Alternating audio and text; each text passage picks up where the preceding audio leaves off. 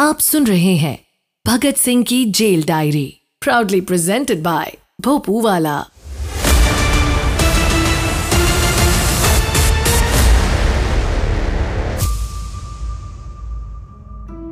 इनकलाब जिंदाबाद। मैं यादविंदर, शहीद भगत सिंह जी के सगे छोटे भाई कुलबीर सिंह जी का पोता हूँ। इस नाते भगत सिंह जी भी मेरे दादाजी लगते हैं। आज हम भगत सिंह जी को भगत सिंह जी के रूप में ही आपके सामने लेके आए हैं। कि शहीद भगत सिंह एक दोस्त के रूप में कैसे थे? शहीद भगत सिंह एक बेटे के रूप में कैसे थे? एक भाई के रूप में कैसे थे? और तो और जो विशेष बात ये कि वो एक व्यक्ति कैसे थे, एक इंसान कैसे थे? और कैसे वो क्रांतिकारी बने? तो उनके द्वारा लिखे गए, उनके जो खुद के पत्र हैं, जो उन्होंने अपने परिवार वालों को लिखे, अपने मित्रों को लिखे, देशवासियों को लिखे, वो सब आपके सामने हम समक्ष आपके लेके आ रहे हैं। इस पॉडकास्ट के लेखक राइटर स्वयं भगत सिंह हैं। पर हमने इसकी भूमिका बांधने के लिए कुछ राइटर्स का साथ लिया है, जिसके माध्यम से हूबहू भगत सिंह जी के विचार आपके सामने, आपके समक्ष रखे जा रहे हैं।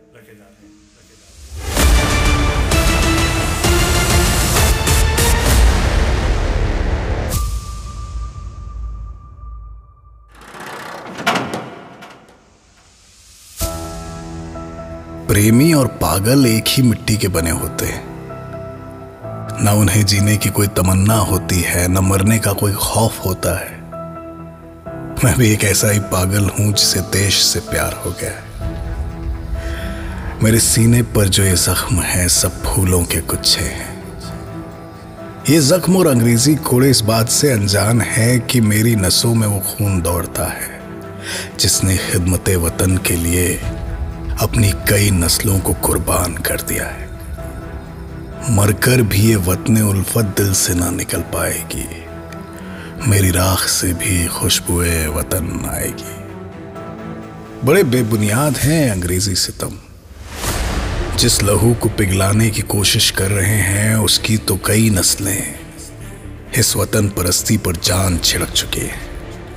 आज जब पीछे मुड़कर देखता हूँ तो याद आता है मुझे वो क्षण जब दारजी मुझे इंकलाब की कहानियाँ सुनाया करते थे। और जब जब अंग्रेज़ों ने मुझ पर कोड़े बरसाए तो मेरे चेहरे पर मुस्कान इसलिए रही, क्योंकि उनसे सुने अंग्रेज़ी हुकूमत के जुल्मों के हर किस्से में, हर कोड़े में दर्द नहीं, गर्व सुना है मैंने। और ये सुनकर मेरे जिस्म का कतरा खतरा इंकलाब की आग में जल उठता था। हज यादों के पन्ने टटोले तो दारजी को लिखा, पहला खत याद आ गया। ये पत्र मैंने उन्हें छठी कक्षा में लिखा था। शायद परीक्षा के नतीजे आने के बाद। दारजी सस्रियाकाल अर्ज़ है आपका खत मिला। पढ़ के बहुत अच्छा लगा। इम्तिहान की बात यह है कि पहले मैं इसलिए नहीं लिख पाया था कि परीक्षा के परिणामों का हमें बताया ही नहीं गया था। अब हमें अंग्रेज़ी और संस्कृत के बारे में बताया है। उनमें मैं पास हूँ। संस्कृत में मेरे डेढ़ सौ में से 110 नंबर हैं, पर अंग्रेज़ी में डेढ़ सौ में से अड़सठ। वैसे दारजी सौ नंबर के पेपर में पचास वाला पास होता है मतलब मैं अच्छे से पास हो गया हूँ। आप किसी किस्म की फ़िक्र ना करें। अच्छा दारजी, आठ अगस्त को पहली छुट्टी है। आप कब आएँगे? मुझे लिखना ज़रूर। आपका ताबेदार भगत सिंह।